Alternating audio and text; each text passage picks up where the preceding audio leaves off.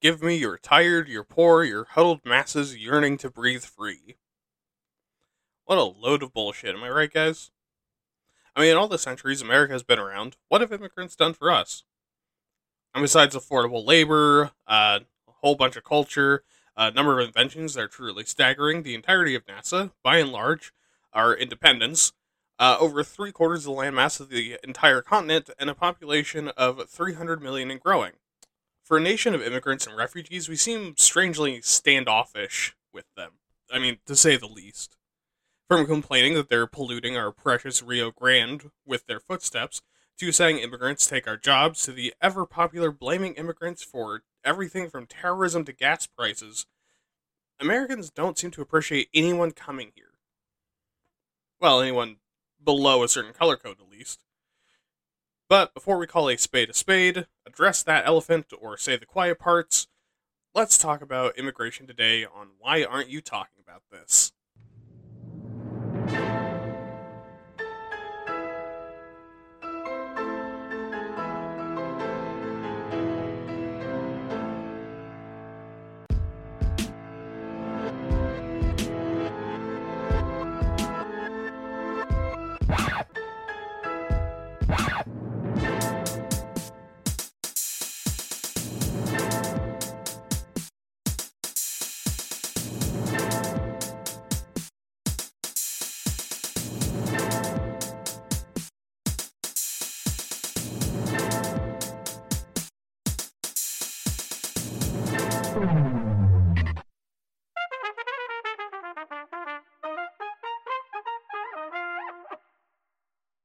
Hello everyone, and welcome back to another episode of Waytat.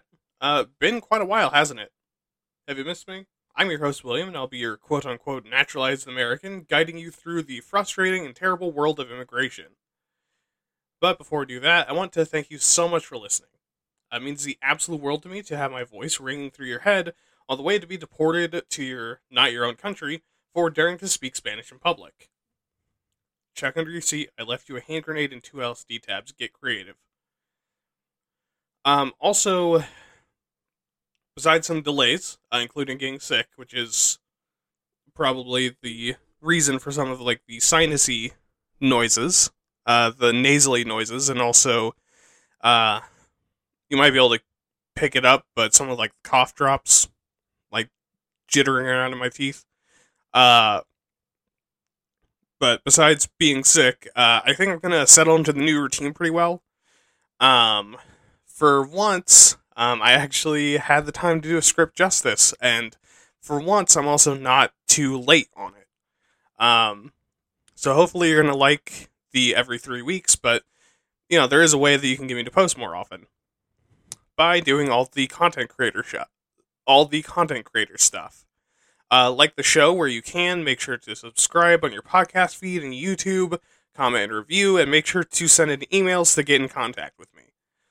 Also make sure to keep following the show on my platforms, and also make sure to stream and download the show to make the dopamine number go up.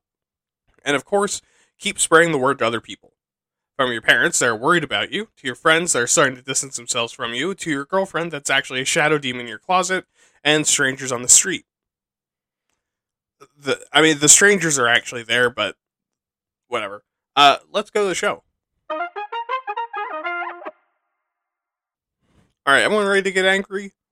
Either because you think I'm a fucking scum-suckling, wife-fuckling, dog-cuckling, which, by the way, dog-cuckling is not fucking someone's dog, it's petting someone's dog while the dog watches them, no good leftist, or because the entire system of immigration is all fucky-wucky, oopsie-daisy killed a child.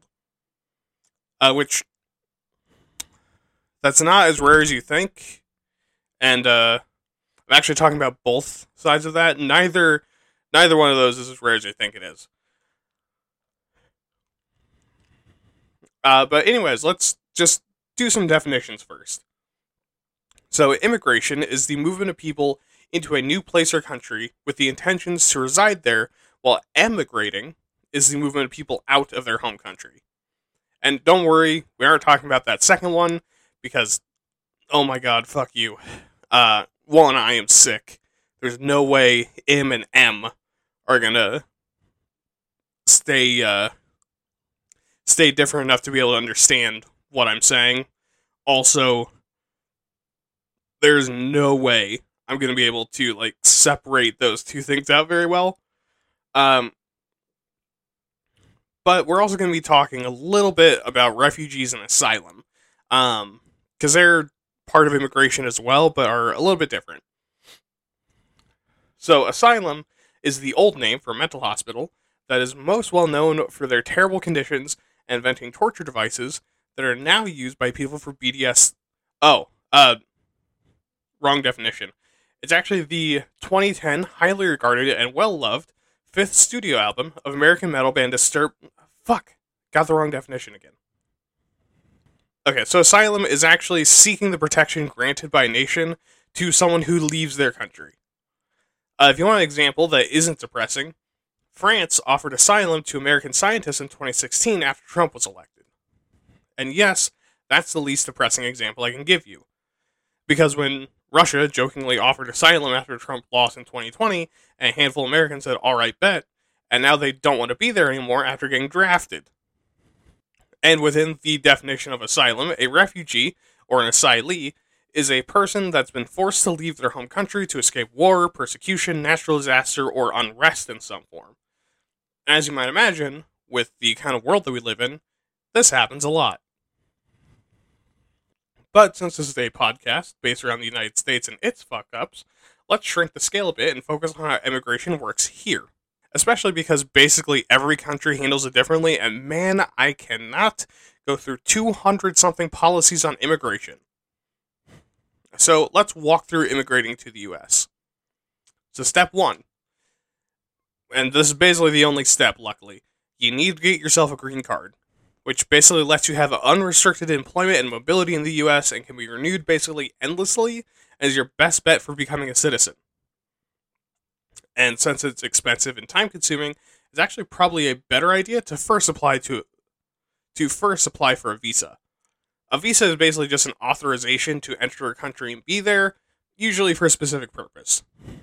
And these can be for work, visiting, or study, which lets you live in the U.S. for sometimes up to years. And while visas can be hard to get, they're not nearly as hard as a green card. But let's say that you've already made it, so let's talk about the kinds of green card you can get.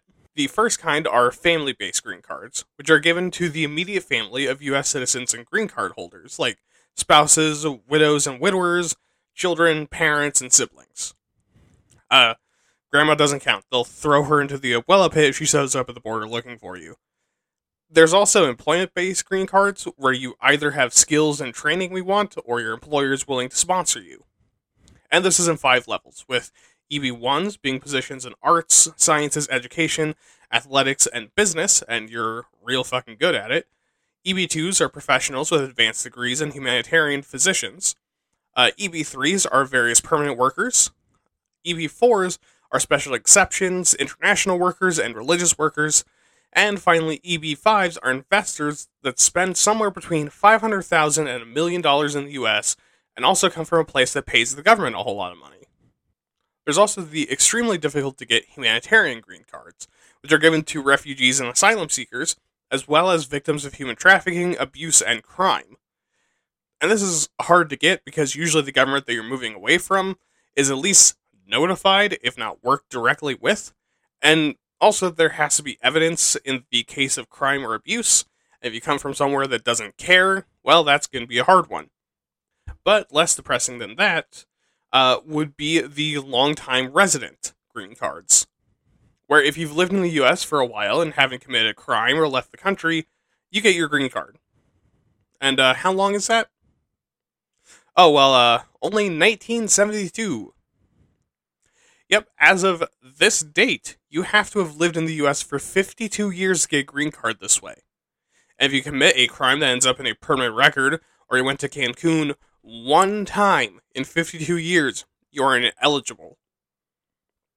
There's also U.S. aid green cards, which are given to nationalities that have been our allies before, like Afghanistani or Iraqi translators or soldiers, or the special immigrant cards, which are given to diplomats, religious workers, reporters, international employees, people on humanitarian missions, and the families of those. And yes, there is an overlap. Can I tell you why? No, but assumedly it makes the bureaucrats horny in a slightly different way, so that's probably why we have it. But the last kind that you can get are diversity lottery green cards, which, I'm going to be honest, might just straight up be a bit racist. So every year the U.S. gives out 50,000 green cards, but only from places with low application rates, which just so happens to be largely Western Europe, Northern Africa, and Oceania. Yeah. Okay, but once you figure that out, what's next? Well, now you have to pay to file. And if you're filing independently, like with a family green card, it'll probably cost you about $1,760 if you're within the U.S. or $1,400 outside the U.S. Which, that's a lot, to say the least. But if you're paying for employment visas, and your company is being an asshole and not paying for you to file, it'll probably cost you about $1,225. But if your employer is paying, then they'll probably end up cutting a check for about $10,000. Now here's the issue. This is not refundable, which right now might sound reasonable, but let's say that you have the money and you fork it up and you decide to file. Well, first, you gotta get yourself a sponsor, who you're essentially hiring to pay this fee to the government. So they'll petition authorities to start the process of immigrating. And once they do, the U.S. Citizenship and Immigration Services reviews the petition. And if they say no, well, you either gotta give up entirely, or restart. And, oh, you gotta pay again. Shitty, but okay, you submit a new petition. And they do decide to improve it, which, again, might not happen. Then you fill out and file your application. And if you fuck up the application or you get denied, yep, restart from square fucking one. But okay, so if you go through all that again and you live inside the U.S., then the USCIS will process it and mail you an invitation to take your biometrics. If you're outside the U.S., your local consulate, i.e. government official, will process it, and then you'll receive a medical exam that you then turn in. And if you live somewhere that doesn't appreciate you trying to leave, that might be a bit of an issue. But regardless, if that all works out, you get an in-person interview, whose date and time will be determined by whoever is interviewing you. And since it's the government, you'll know they'll be scheduled at the worst possible time. Like a Tuesday at 2 p.m. Which again, if you fail, then it's back to the fucking beginning again. Or if you miss the appointment, or sometimes even if you just have to reschedule. And if you somehow pass the interview, and your application has been approved, which, by the way, that still needs to happen. Yeah, you do the interview while your application's being approved. Your green card is either going to get mailed to you, or you will be allowed to enter the U.S. with your passport, and when you arrive, you'll be sent your green card to the address that you write down to be delivered to. And congratulations, you've now legally immigrated to the U.S., and it only took probably several $1,000s and an unreasonable amount of years. But what if you don't have the time? Like, say that your government is rounding up people of your demographic and send them to totally not at all concentration camps. Well, step one, escape to the U.S. without citizenship, which is easier said than done, but okay, let's say you manage that. Well, then step two would be to fill out form I-589 within 1 year of your arrival, and if it gets approved, you're good. If you don't get approved, well, you better apply for a visa or green card, because holy shit, you just told the government your location, and also that you got in here without citizenship. But luckily, the odds of not getting approved aren't too bad. To apply for asylum, which is what you're doing if you can figure out by context clues, you have to be able to provide proof that you were under threat, which works pretty well if you're running from something very big, like that example I gave you. But if you're running from something like a cartel-controlled government, then obviously you gotta bring in some pretty damning evidence, and also, like, everyone back home is fucked. The U.S. government is not gonna do anything to help them, even if they do believe you. Okay, but before we get to the history, let's quickly talk about illegal immigration, because a lot of people seem to want to imagine that illegal immigration is one of the biggest crimes ever conceived from the human mind, and that people can and that people that immigrate illegally should be put in the super special re-education camps that are also definitely not concentration camps. But what's the actual punishment for it? Well, if you avoid immigration stations or you misrepresent or conceal information from immigration services, then you'll be fined about $2,000 and deported, or imprisoned for 6 months.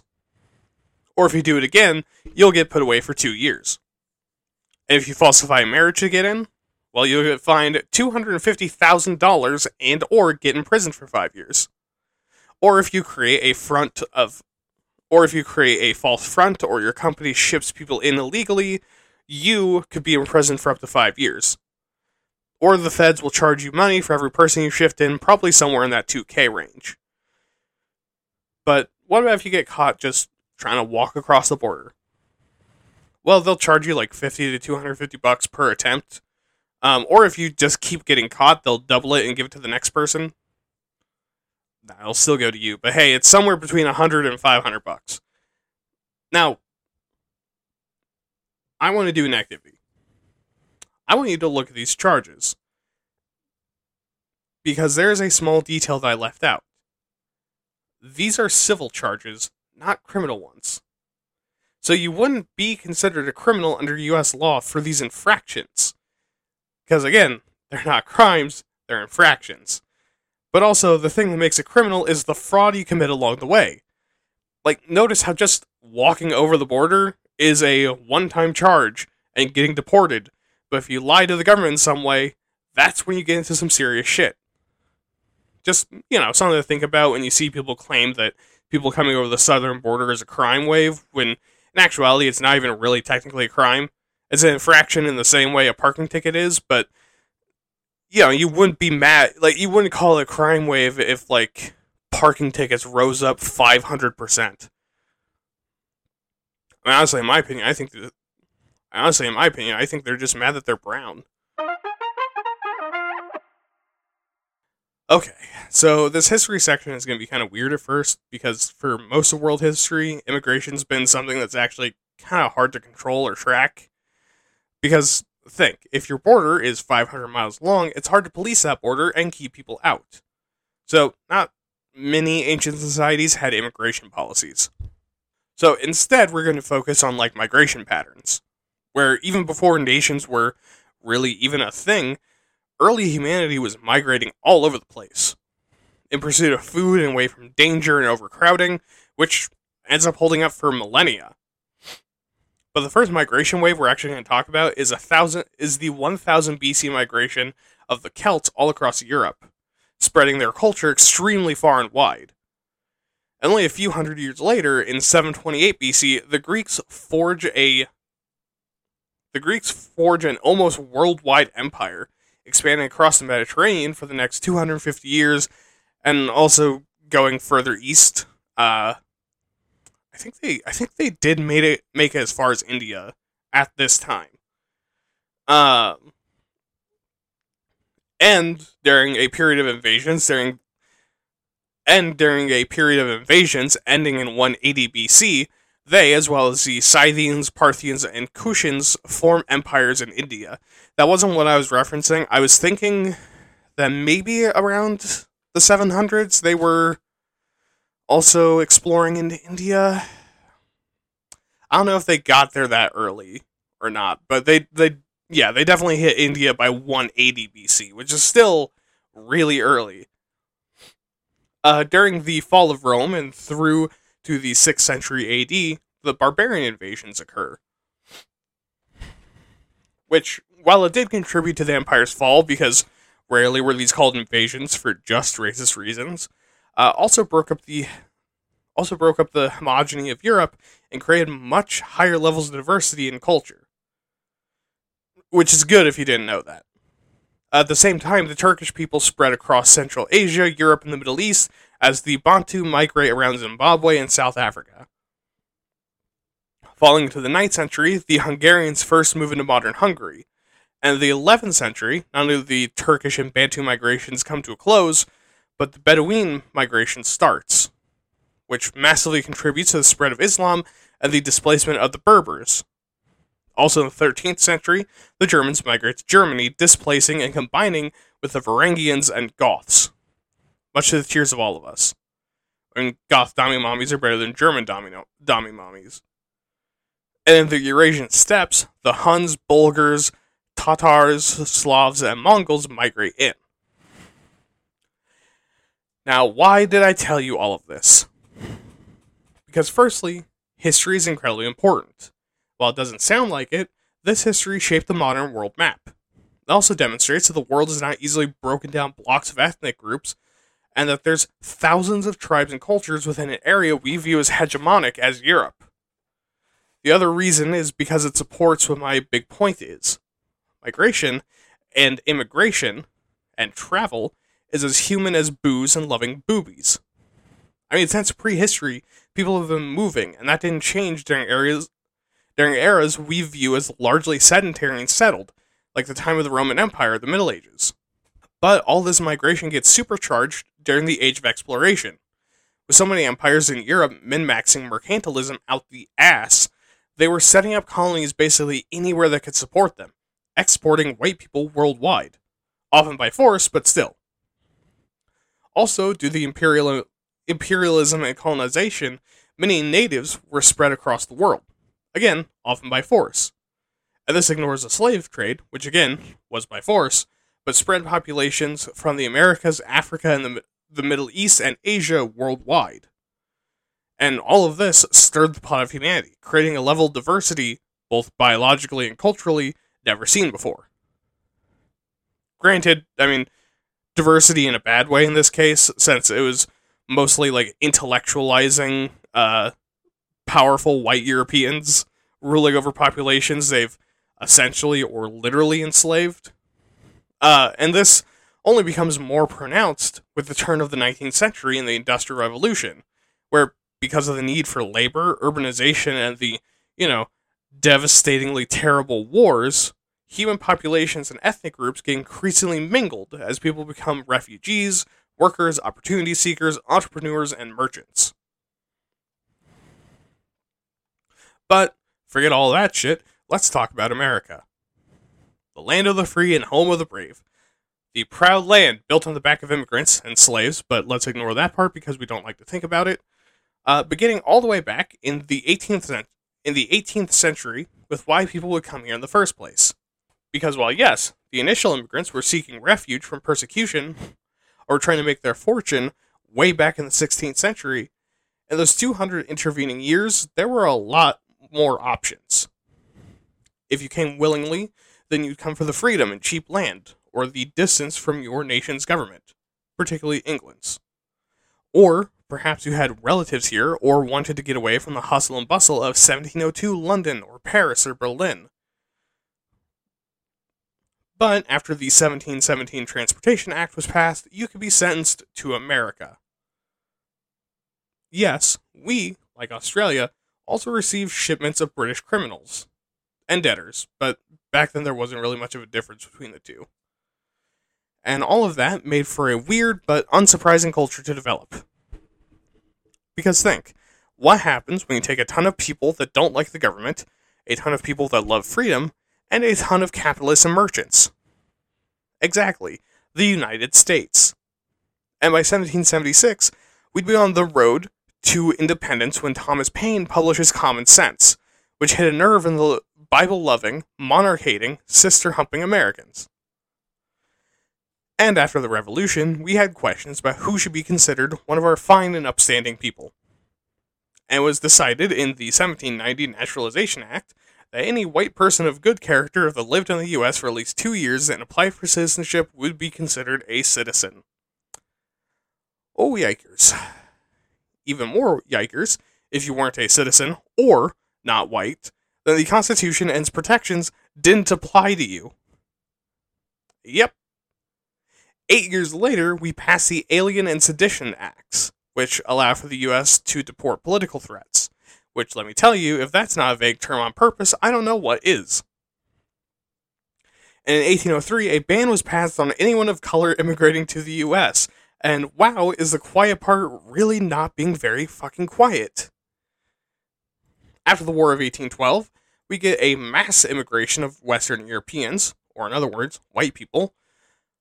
But this isn't all sunshine and rainbows, because most of the immigrants arrive on death's door, being sick, malnourished, and injured. And because of that, medical and assistance systems of port cities are massively overwhelmed, and their economies are wrecked as the new immigrants can't work and have nowhere to go and can't really do anything to, pay. So in response, in 1890, the Steerage Act is passed, which enforces demographics information on all immigrants and requires actual livable conditions aboard ships. Fucking wild, huh? Wild times to be alive. By the 1860s, the Irish would become a third of all immigrants into the U.S., and we'd have about 5 million German immigrants, most of whom moved to the Midwest. Anyway, back to racism, because in 1830, Andrew motherfucking Looney Tunes Jackson passed the Indian Removal Act to confiscate lands from Native Americans. Thanks, dickbag. 18 years later, due to the Mexican-American War, we annexed basically all of northern Mexico, which would be everything we have now west of Texas. So now we have a bunch of new, not white people in America, which, if you've been listening closely, is not a good thing for those newcomers who are actually there before the white people were. Totally coincidentally, 1 year later, America's first anti-immigrant political party is created, the Know-Nothing Party. And that was not a self-descriptor. They were insulting immigrants. Also, in the same year, the federal government decides that states cannot restrict immigration. Only they can. And for some more racism, in 1854, People v. Hall gets through the Supreme Court, blocking Chinese, Black, and Native people from testifying in court against white people. And holy shit. 3 years after that, high on their own farts, they rule on Dred Scott v. Stanford, coming to the conclusion that slaves and freed blacks aren't citizens, which also, if you remember, means they are not protected by the Constitution. See what people mean when they say that America was built on racism? Speaking of which, the Civil War, where the Union prevents all Chinese workers from entering the South or immigrating to prevent the South from replacing slaves with cheap Chinese labor. And this is not a moral decision, it was a strategic one. A racist one, but a strategic decision. In 1864, a brand new Immigration Act drops, which allows for indentured servants to immigrate, aka slavery with extra steps. Luckily, this was quickly repealed, but for a slight bit of something that's not extremely racist, we signed the Burlingame Treaty with China in 1868, which allows for Chinese and American workers to migrate freely between the two nations. Which, hey, that's not half bad. 2 years later, fucking finally, the Naturalization Act gives black people citizenship. Yes, freed black people weren't citizens until 1870. And then states start trying to pass their own immigration laws, citing that the feds can only restrict, and that they didn't say anything about making or enforcing other laws. And the feds quickly shut that shit down because they love one thing, it's being in charge. In 1880, we get another massive boom of immigration, with a lot of them working in factories and living in cities. How many, you ask? Oh, just about 20 million from Central, Eastern, and Southern Europe, including 2 million Jews and 4 million Italians, both of whom were considered not white people at the time. And then we get the Chinese Exclusion Act of 1882, which bans Chinese immigrants. Why? Well, because instead of blaming the rich bourgeoisie for their shit wages, like they should have, a lot of American workers blamed the 0.002% of the workers in gold mines, garment factories, railroads, and farms, and said the Chinese were driving down wages and selling opium. Clearly, no class consciousness. And as the world continues to become smaller and more people immigrate in, the racists start getting even more antsy.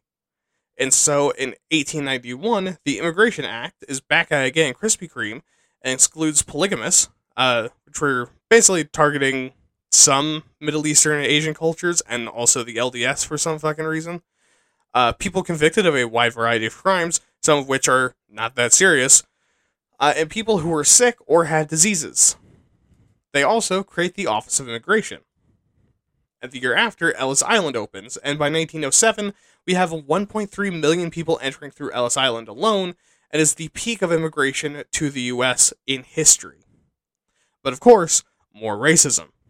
As the U.S. and Japan signs the Gentlemen's Agreement, where Japan limits its immigration to the U.S. in exchange for the U.S. stopping Japanese segregation in San Francisco specifically. Despite all of this hatred of immigrants and racism, an estimated 3/4 of New York's entire population are immigrants at this point. And back again, once again, the Immigration Act of 1917 is passed, which adds a literacy test, and also, you guessed it, bans Asians again. What the fuck is America's problem with Asian people? I mean, even in the modern day, racism towards Asians is seen as pretty kosher and acceptable, even amongst more woke people. Anyways, even more racism, because yet another goddamn Immigration Act passes in 1924, which creates an immigrant quota, which is limited to 2% of the total number of people of that ethnicity already in America. And because of this combination of things, Asian illegal immigration skyrockets because they're barred from immigrating legally.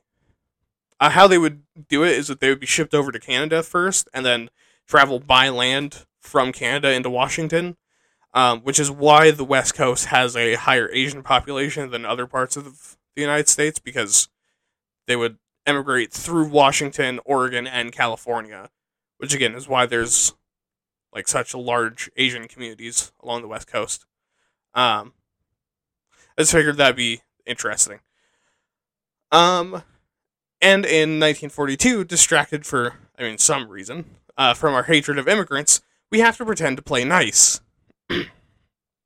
And due to a labor shortage, because, for some reason we kept shipping young men off to Germany, we created the Bracero Program with Mexico, allowing Mexican workers to freely enter the U.S. temporarily as farm laborers. 6 years later, we passed the first of our ever refugee laws to help out after World War II, a full 3 years after it ended. And 4 years later, we repealed the exclusion on Asian Americans, which, need I remind you, the Chinese Exclusion Act lasted 70 years, and the most recent Asian exclusion legislation lasted 35. U.S. history is fun, isn't it? No lingering guilt or anger at the stupidity of your ancestors, right? Anyways, after a failed uprising against the Soviets, we invite 38,000 Hungarians into the country in 1956 and 1957, and in 1960 to 1962, we do similar, but taking in 1,400 Cuban children as part of Operation Peter Pan, which is not as creepy and, pedo-y as it sounds. And then deciding that we needed to say the racism part quietly, we reformed the entire system in 1965, doing away with quotas and exclusions, which I'm sure some of you are still pissed about.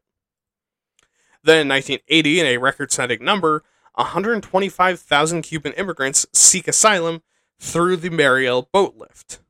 And in 86, Ronald goddamn motherfucking Reagan does something good for once and signs the Simpson Mazzoli Act, which grants amnesty to 3 million illegal immigrants in the U.S.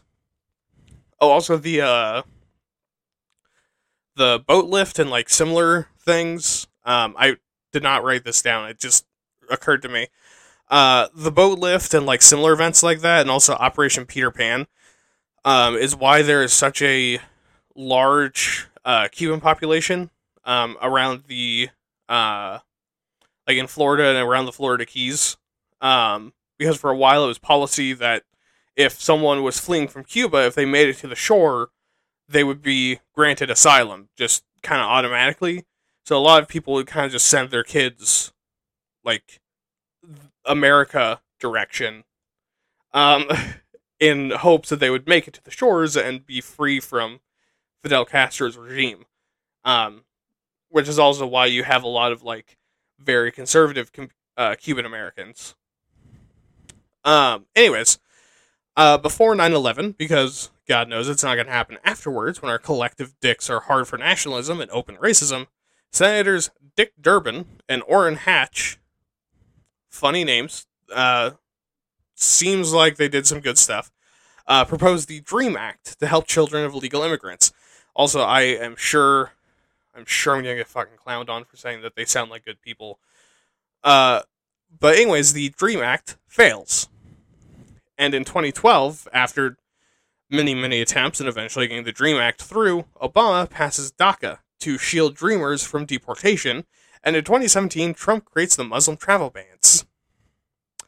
And that brings us to the current situation. Wow, that was quite the racist timeline, wasn't it?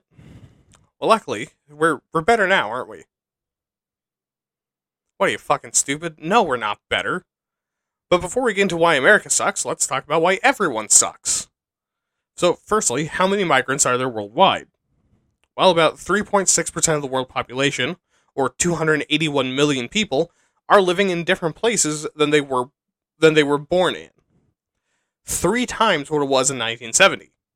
And of that, the place with the most migrants is Europe, with a total of 86.7 million migrants, followed closely by Asia with 85.6. And the least migrants would be Oceania, which is the southeast, or I guess southwest, depending on where you're looking, Pacific Ocean, and Australia, with a total of 9.38 million migrants.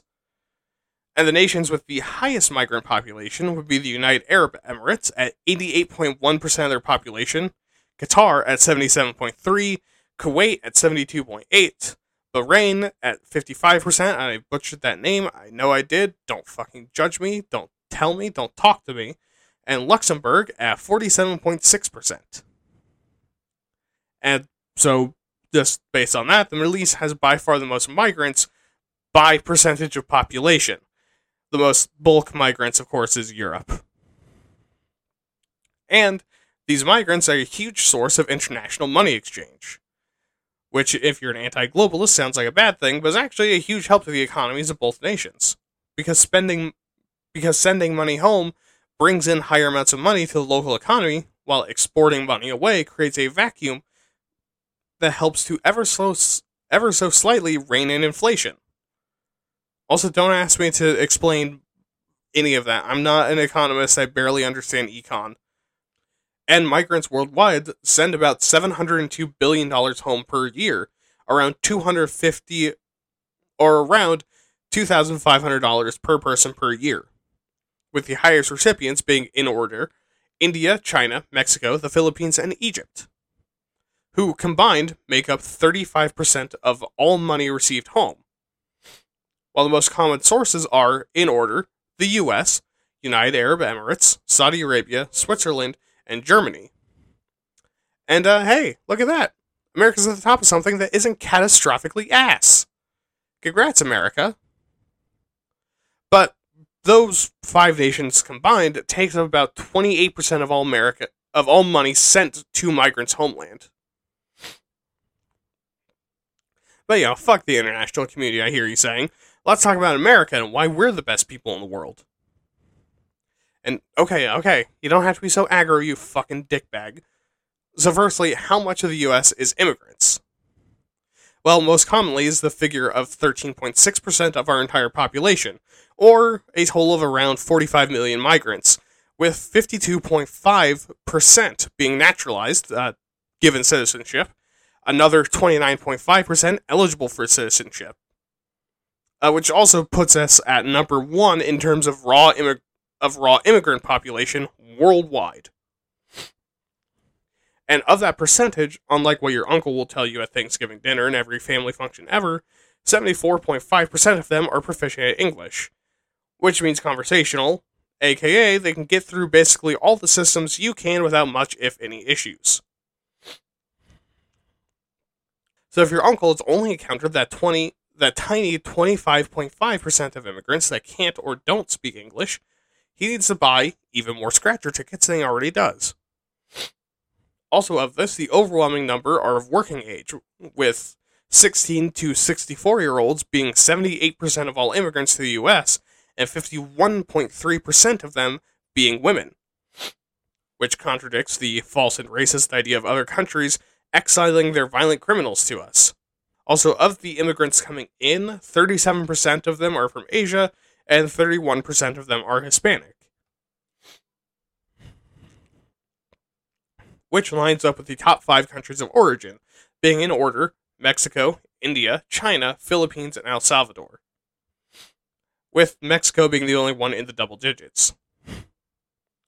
And also, 8.1% of all Americans have at least one immigrant parent, meaning that if you say racist shit about immigrants to a group of 100 people, there's a good chance that 8 of them are going to whoop your ass for talking shit about their mom.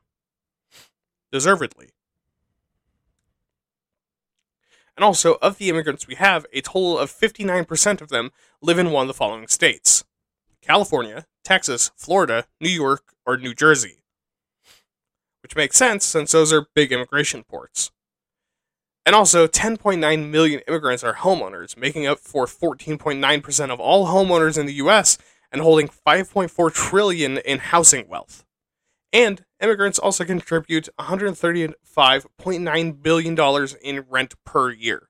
But now that you have the general shape of an immigrant, being a working-age, Asian, Hispanic, American mom, living in California from Mexico that knows English gooder than you, how much do they contribute? Well, immigrants overall have a spending power of $1.4 trillion U.S. didgeridoo and pay into taxes $524.7 billion, which is a fuck ton, if you'll allow me to use the scientific term. And immigrants make up 22% of all entrepreneurs and bring in $95.6 billion of economic action. But how much do they cost?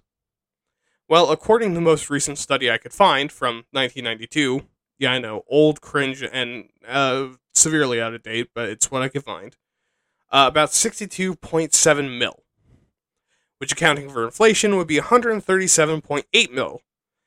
So, not even $1 billion is entirely offset by the tax income.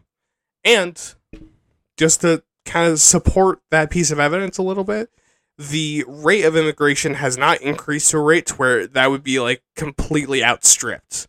In all likelihood, we're not paying anywhere even close to $1 billion still. Also, of the labor force, we have 28.7 million migrant workers, which is 17.1% of the entire labor force.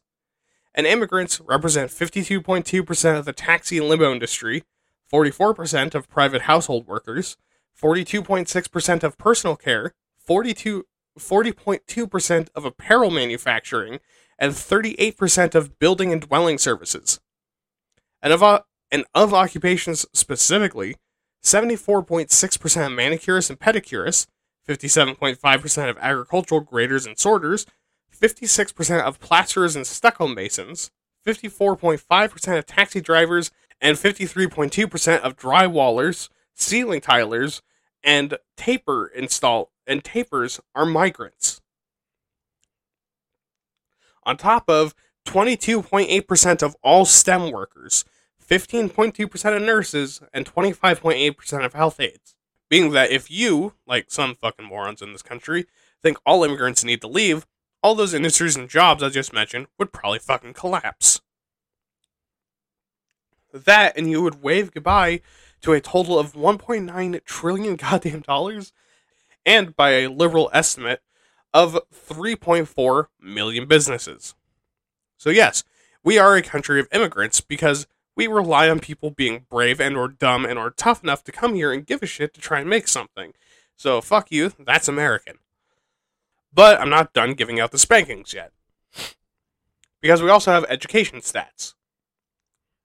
Of all immigrants that come to the U.S., 25.6% have less than a high school education, which, yes, is bad, in my opinion, does not offset the 40.6% that have the equivalent of high school and some college, or the 15.2% with a graduate degree, notably 1.7% higher than naturalized citizens. But even if it does, let's cut out all the woke shit for a second and admit that some jobs literally could be done by a particularly clever raccoon, like pushing buttons, or have nothing to do with education and everything to do with experience, like drywalling or agriculture.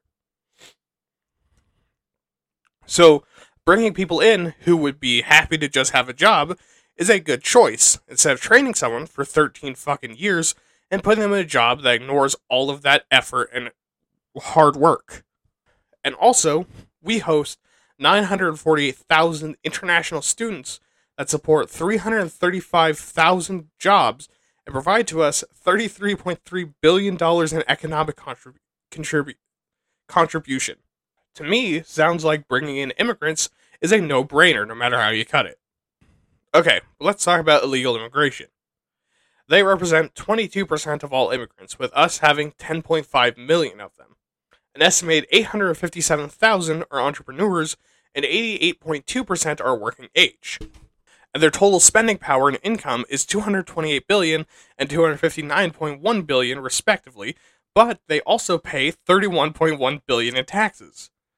2.5% of all Americans live with an undocumented family member, while 6.8% of all children have one undocumented parent. But of that, 7.8 million are part of the workforce or are actively seeking work, making them about 500 times better contributors to society than the people that complain about them. Also, the overwhelming majority are 25 to 44 years old, making up 6.57 million of the illegal immigrant population, putting them right in the middle of the working ages. And of that, 3.46 million are men and the rest are women. And where do illegal immigrants mostly come from? Well, in order, they're from Mexico, El Salvador, Guatemala, India, and Honduras, and 56% of all illegal immigrants come to one of these six states: California, Texas, Florida, New York, New Jersey, and Illinois. I know, confusing, right? I mean, who'd willingly go to Illinois?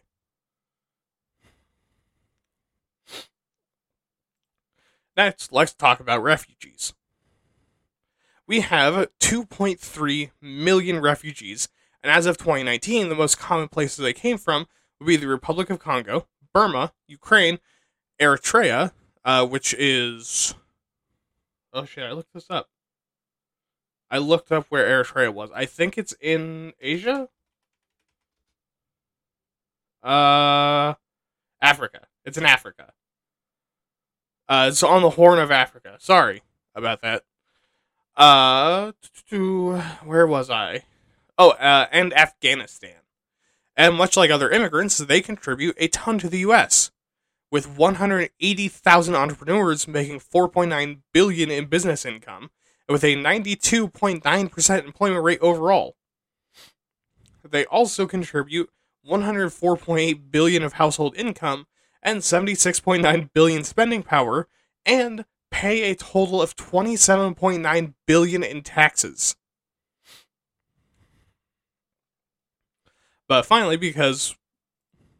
before we get to the actual pros and cons, because I swear to God, we're not talking about the issues, because holy fuck, I do not want to drink bleach that badly. Let's ask why people come to the U.S. in the first place. Most commonly is economic opportunities at 53% of entrants. 29% of people said freedom, 20% said family, 17% said to flee persecution, and 17% said to flee violence. 15% are for their children's education, 12% for their own education, and also fleeing religious persecution, and 8% to collect social services. So now, with that, and everything else we've learned here, I want you to ask, would you not do the same? Because for most people, entering the U.S., legal or illegal, their motives aren't to suck the marrow from the bones of American culture, to fuck your daughter, to turn America queer and woke. No. They want to move here because where they come from limits them. And the land of the free is a shining beacon to aspire to, something to chase and to find and give their children and families a better life. So again, fuck you, that's American. Okay, so let's talk about the pros and cons. Like always, starting with the good things. And the first of them is the economic growth that comes with immigration. Because clearly, as we've talked about, immigrants generate a lot of buying power and also happen to pay taxes. So having poor people immigrate in creates more economic action because we poor spend money on things, while having more wealthy people immigrate, and I mean like middle class, not like the ultra rich, means you get more people investing in things and also like settling down and building long-term investments. Now also, interestingly enough, wages tend to increase a bit in the short term for areas with high immigration, especially amongst high-skilled positions. So if you're in a job from being a journeyman electrician to a librarian to a tax accountant, you want higher levels of immigration because that is good for your wallet, especially in your industry or related fields. Also, for those of us who aren't stem cells and are base and humanities pilled, we can't deny that immigrants give us a ton of cultural diversity. Now, if you're more conservative, you're probably asking why this is a good thing. Well, put simply, also I'm surprised you made it this far, congratulations, but put simply, having a wide array of cultural traits makes your culture a lot stronger and more stable because you have a stronger base. But if you're a true brain maxer and don't care about the culture because you recognize that human culture is stronger than any subdivision of culture, then you recognize the cognitive and emotional benefits. Because cultural diversity makes you better at pattern recognition, smarter overall, gives you wider context for events worldwide and also locally, makes it easier to understand other cultures and your own. It also makes you feel a lot more balanced and centered because you understand how life is like in different places and can contextualize your own experiences within the grander scope of humanity, and if you're on the spiritual bent like me, it is good for your soul. But back to the economy, because immigrants are also a huge source of innovation and entrepreneurship. Because think, most immigrants come to this country with almost nothing. Nothing to tie them down, yes, but also nothing to attach them to a community here in the U.S. Which means most have to carve their own path in order to survive, and are also more willing to take risks than naturalized citizens. I mean, think, they took a risk in coming here in the first place, why stop now when the other option is to go back to whatever shitty situation they're running from? Also, immigration can be used to address an aging or shrinking population, something that, fun fact, the UN has been telling Japan for decades, and its collective xenophobic ass still refuses. Basically, if you're native-born, aren't fucking enough to support your aging baby boomers from when times were good and you could afford to have both a kid and retire, then you can replace some of them with immigrants that want to be in your country, and also probably find your native-born pretty fucking sexy. Both the bulk importing of people, alongside the baby bump to birth rates, can save your nation from aging out of existence. And kind of in the middle of based and stem-pilled is global connectivity. By having multiple cultures at home and from places across the globe, you can understand other nations and their cultures a lot better, making them less scary. Also, by having well-treated immigrant populations, these places very well might see that as respecting their ethnic or cultural heritage, or taking in the people that they don't care for. Or alternatively, notice that you are becoming more like them, not noticing that they're becoming more like you. Which is all very good for diplomacy, trade, lasting peace, and if you're a good boy who's eaten his dinner, espionage. Also, with immigrants, you get a wider degree of labor flexibility and more room to fill skill gaps. For example, let's say that your nation doesn't have enough computer scientists, agricultural laborers, factory workers, and machinists because most of your population has decided to be femboys on the internet. If you're anti-immigrant, you have to either mandate or hope that your native-born go into these fields. Alternatively, you can let immigrants in, and the ones that lack the skills you want will go into agriculture and factories to fill those slots, and, hey, maybe even free up some of your more skilled native-born to do what they actually want to do, sit in front of a computer and thigh-highs, and give special visas and green cards to immigrants with a background in mechanics, mechanical engineering, computer sciences, and who are in trade guilds. Effectively, you're making up for the things that your culture sucks at. And if nothing else, more people means that under the man-made horror beyond comprehension that is capitalism, means more money from people buying more shit they don't need. And you also get more taxes because you have more people you're charging for the privilege to huff your government-mandated farts. But not everything is sunshine and rainbows. Unfortunately, there are some bad parts of immigration. So firstly is the potential for competition. The higher your population, unfortunately, the more creative you're going to have to get when it comes to making jobs. And given that right now a lot of companies are actively trying to make their workforces as small as possible, All this does is create greater and greater level of competition between all workers, especially for well-paid, high-demand jobs. Also, just letting open the floodgates and letting everyone come in can cause explosive population growth, which, much like explosive diarrhea, can be very, very bad and cause overpopulation. Explosive diarrhea can't really cause population overpopulation. Anyways, and unlike normal overpopulation where the government has all the time in the world to see it coming and do something about it, this one can come as a surprise. If we know the government, they suck at surprises.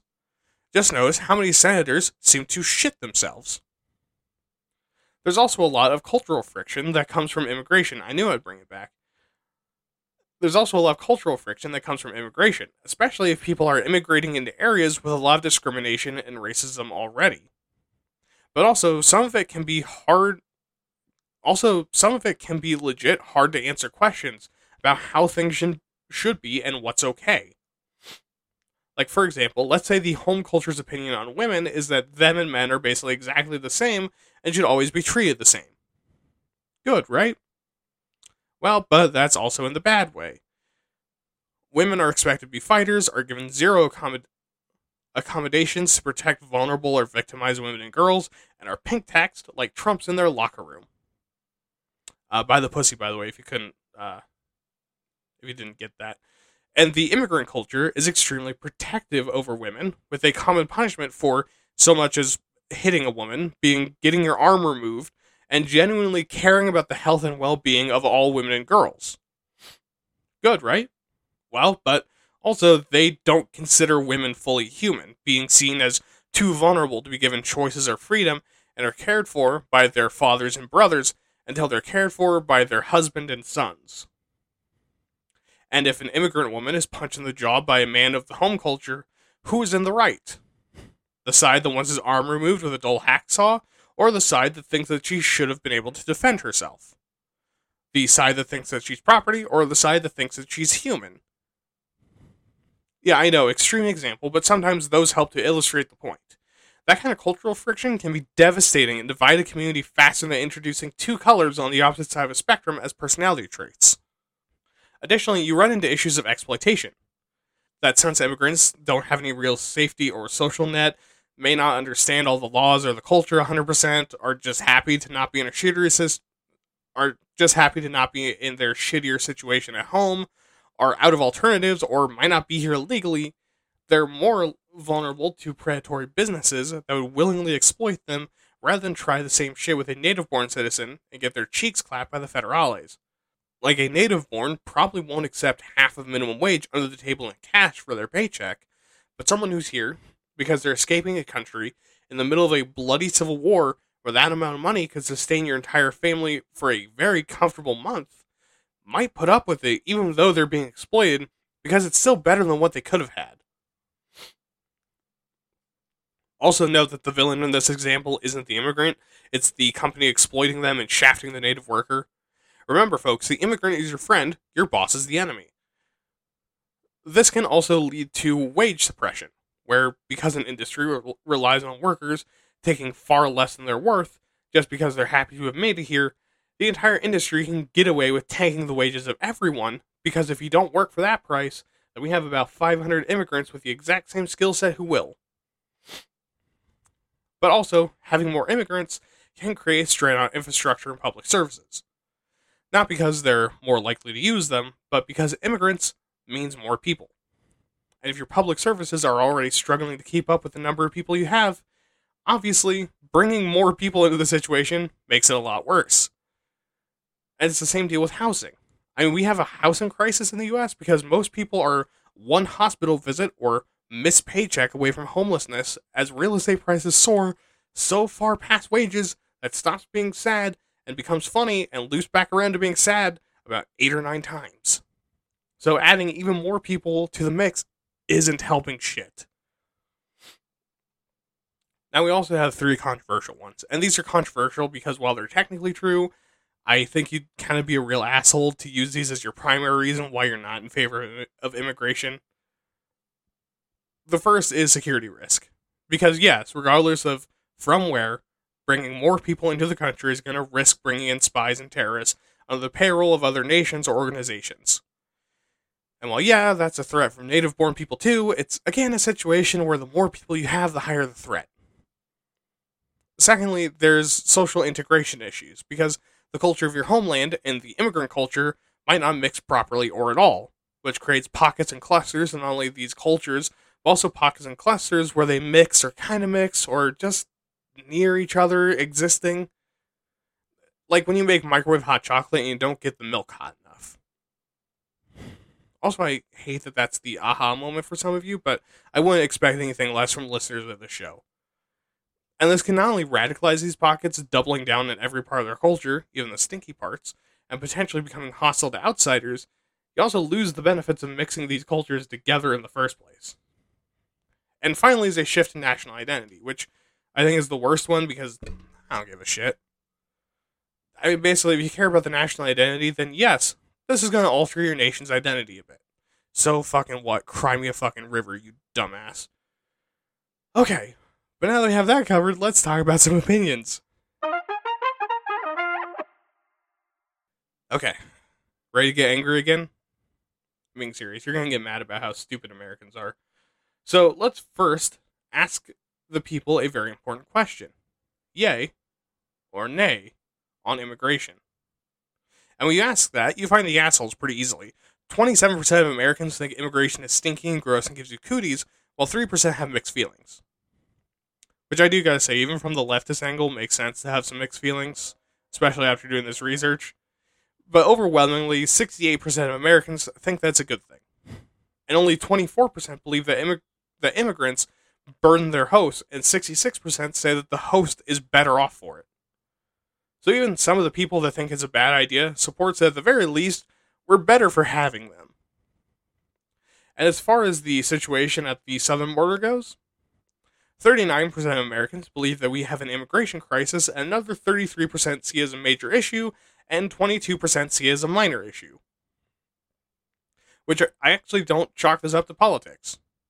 The border is a crisis, but only because people thought brown people crossing it was a crisis, and now we have the Lone Star State thinking it's a badass about to get slapped by the United States Armed Forces because they decided to introduce immigrants to the American Special, putting people who failed the paper bag test in a tent city in the desert. Okay, sure, that's all fine and dandy, but what's the impact people think immigrants have? Well, overwhelmingly, people think that immigrants make crime either worse or do nothing to the crime rate at all, with a total of 47% of people voting for each, which that second group is right, by the way. Statistically, the crime rate is entirely unaffected. Migrants are no more or less likely to do a crime than anyone else, it turns out. Almost like they're also people. Also, by and large, about 56% of people think that migrants cause no effect on job opportunities. Which is close to right, because while migrants do a lot of jobs, they also start a lot of businesses that need a lot of workers. And 54% of Americans agree that food, music, and art in general gets better, which I'm in that camp. You can't really force me to, like, say, no. Americans are split on if the economy overall is better or worse, with 39% and 38% respectively, which actually, it does help out the economy, like, a lot. But maybe some of that is because 44% of Americans think that they make taxes worse. Probably because they assume immigrants are getting a free ride and that they are the ones paying for it. Which actually isn't true. Migrants pay their fair share because the IRS ain't no snitch. They just want that green and don't give a single fuck how you got it or why. Correctly, 41% of Americans say that there's no effect on national morals with migrants. And here's why I disagree with the 32% saying that morals get better and 25% saying that they get worse. Because morals are relative, and also regardless of what specifics are put into place, there are just some things that humans believe regardless of morality, because without justification for our actions, humans are capable of deep levels of sympathy and are social creatures with high intelligence. Therefore, things like theft, murder, exploitation, the loss of bodily autonomy, and torture are always going to be immoral, and so humans will always have to either justify these things or accept them as evil. Also, fuck you, you racist asshole. We're not paragons of morality. Just because someone darker than you exists near you doesn't mean that God is dead. You are the reason why he doesn't answer the phone anymore. You specifically. Okay, but assuming that immigrants are going to come into the country, what's the most important things for them to be? Besides being white. Which is something that about 7% of left-aligned and 8% of right-aligned people think. Yeah, seriously. That's at the bottom of the demands list, right next to Dress American and Adopt Christianity, which, I don't know how to break it to you, 19 and 24% of conservatives and 11 and 12% of liberals of Americans, respectively. But judging by where people tend to come from, they already do, and already did, and in fact, probably better than you, because they wear jeans and cowboy hats for an actual reason, and actually go to church, and actually believe it.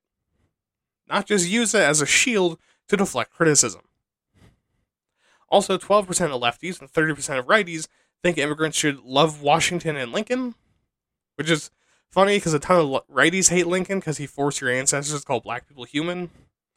Also, 18% of lefties and 41% of righties think they need to celebrate American holidays, and just as confusing for how no shit it is adopting American history at 23% left and 48% right. Like, what the fuck do you think is happening here? They want to be here. They're not your nephew that wishes that Japan, according to anime, was real, so that they could have been born there instead of here. Also is adopting American habits, which I think is just fucking stupid, because cultural habits are deeply ingrained, and also having more new habits is actually a good thing for a culture, but regardless, 55% of righties and 24% of lefties feel this way. And now we get to the four that I get and can sometimes a little bit get on board with. First is being friendly with Americans, which is important to 36% of lefties and 48% of righties. I mean, as long as Americans are friendly with them, I think this is a no-shit thing. Gotta be able to put up with your neighbors. Also fluent English, which to me is just a nice plus. Basically, as long as you can get around, you'll be fine. Which is also not a problem for most immigrants. But this is important to 38% of lefties and 71% of righties. Self-reliance, 56 and 87 respectively, and loyalty to America, 60 and 87 respectively, are the biggest ones on the list. Which I can say comfortably as someone who's known dreamers, immigrants, both legal and illegal, foreigners on education visas, someone who's read a ton of immigrant stories, and also looking at the stats, these are not a problem at all. Someone who comes here is exceptionally reliable and tough just to make it through the fucking immigration process, which is a goddamn nightmare no matter how you do it. And you can't bumble your way through immigrations or over the border. And also, in my experience, a lot of immigrants tend to be either very socially or very financially conservative and would suck Daddy Sam's star-spangled cock if he asked. People who come here fucking love America. Why? I couldn't fucking tell you, but they do. They chose to come here of all places. No shit, they love it. Okay, no joke. One of the people that I know, I haven't talked to him for a while because I met him in college. He was a dreamer. His parents were illegal immigrants. And he was the most fucking patriotic person that I know that I've ever met. And, like, this is I'm stunlocked a little bit because this is a guy whose parents were basically getting shit talked on the news constantly. Of, like, people talking about, like, oh yeah, they're the problem. They're the only problem in America. And he, no matter what it was, if someone started saying the anthem, he would stop and he would say the Pledge of Allegiance. If there was anyone in like military uniform, he would thank them and he would almost cry, telling them how much they mean to him. And he fucking loved the American flag. Any excuse to have an American flag in his hand, he took. Like, you do not understand the amount that, like, a lot of people that choose to come here love America. Anyways, with all of that covered, do Americans feel sympathy for illegal immigrants? Well, 64% in some way say that they do, while 36% say that they don't. And while it might sound like a pretty hefty split, let's get rid of the loaded term. Do Americans feel sympathy for people that cross the border for a better life? And magically, just changing out that term that makes people sound like criminals and ne'er-do-wells for another loaded term that is honestly a bit closer to the truth, 78% of Americans feel sympathy for them, and only 21% feel none. So for most of that 36%, the reason they're unsympathetic or opposed is because they're being lied to. The term illegal immigrant has been weaponized to mean a dangerous stranger trying to sneak into America, laze around, probably fuck your kids, and steal all of our America juice to do anything but be American with. But when you change to the barely better, I didn't ask you if it was cool to crash here, but I don't have any options, but I can pay rent, I'll promise, suddenly, most people are on board. But with that, let's round this out by asking, should we increase or decrease immigration, or is the amount we have now good? Because with all the good immigrants bring and the potential downsides, and also stripping away all the artifice of politicking, where do we stand as a nation? 26% of Americans say increase, 31% say the same, and 41% say decrease. You mother... And your dog, too. Oh, all that got cut? Way too violent and too much swearing, even for this show? Alright, well, besides the stupidity of most of us that think that despite all the good immigrants bring to the U.S., that we should stop letting them in, what's my thoughts on the matter? Well, surprise, surprise, I think immigration is a good thing. And before this episode, it was for the bleeding heart, lived hard, woke reasons that everyone says. Yes, immigrants deserve a place to belong, a place to live, and also reasonable accommodations because they're people. Looking at humans, risking life and limb, or spending their sanity and hard-earned money for a chance for a better life, I feel a great amount of sympathy for them, and I want them to get what they deserve. But now that I know more about the benefits that they bring, not only to America, but the world at large, fuck yeah, bring immigrants in. Even ignoring the woke reasons of being a decent fucking human being, just the economic incentive is massive. And ignoring that, like you should, the benefit to culture is insane. Again, while it seems humanity is pilled to say, having cultural diversity is really important. And not even on an individual level. A society with a wide variety of cultural backgrounds has a bigger base to draw systems from. A society with 8 different cultures contributing to it has at least 8 different ways to respond to a problem. Like if you want to turn death from this spooky, eerie, painful thing to something that's accepted as just a part of life, you do well to reject the Protestant Western European mourning and accept some of China's or Mexico's traditions of keeping your ancestors alive in your hearts with annual festivals and ceremonies, thanking their sacrifices and inviting them to come sit down and eat a meal with you, or updating them on your life, or just sitting down and pouring, like your dead grandpa, a drink and asking him how the afterlife is. Or, for something more important and less spiritual, maybe your nation has issues with flooding, and there's not really a whole lot you know how to do without spending billions of dollars.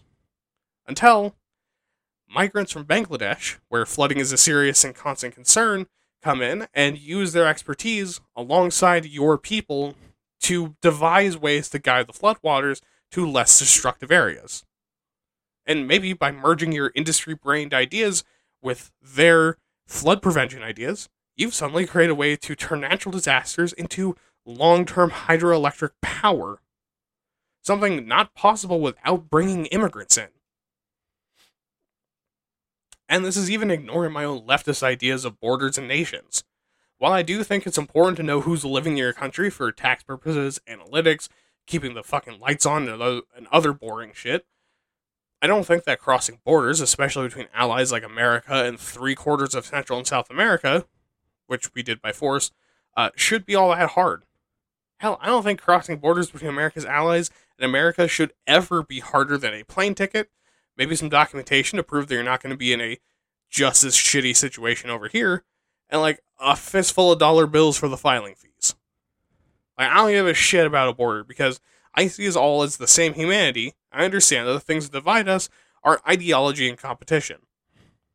But in a place like the U.S., where so much is put to the torch as waste, and we, more now than ever, need people who want to be here and want to find a way to fix things, I don't see any reason for us to close down borders and pretend like we don't need migrants. I don't put stock into my race, barely put any into my culture, and put a mild amount of pride and stock into my family name and continue on the lineage that spawned me. And immigrants threaten none of that. I mean, if I'm lucky enough to have kids in my future and they marry an immigrant and settle down, why the fuck do I give a single shit? They're happy, and their kids are being raised in a more diverse and stimulating environment than I was. That's all I need or ask. And again, it's American to strive for bettering yourself and your life. It's literally fundamental to what we advertise as something truly American. If someone has truly dedicated themselves to that enough to want to come here, fuck it. Let them in. I mean, better that they come here rather than ogle at us from a distance. Alright, let's finish off this Star Spangled Schlong. Alright, and that's the first episode of the new schedule done. Hopefully my sick voice wasn't too much, and that was also fun and interesting to hear. Cannot wait for your feedback. Also, again, sorry for being late. Anyways, if you have opinions, advice on how to make the show better, who you wish would immigrate so you can get your grubby paws on them, your own immigration stories, and really anything else you want to tell me, make sure to email me at waytatpods@gmail.com. Remember to check out my other podcast, Waytat Nerd, where I do basically the same thing, but with nerd topics like fantasy, sci-fi, role-playing games, etc., where I hope you'll like the topics just as much. And also remember to follow me on Twitter at @waytat_pods for more episode announcements. Have a good night, don't murder, have fun, and remember, don't tip your immigration agent, bribery won't help you. This has been Why You're Talking About This, I've been your host, William. Good night.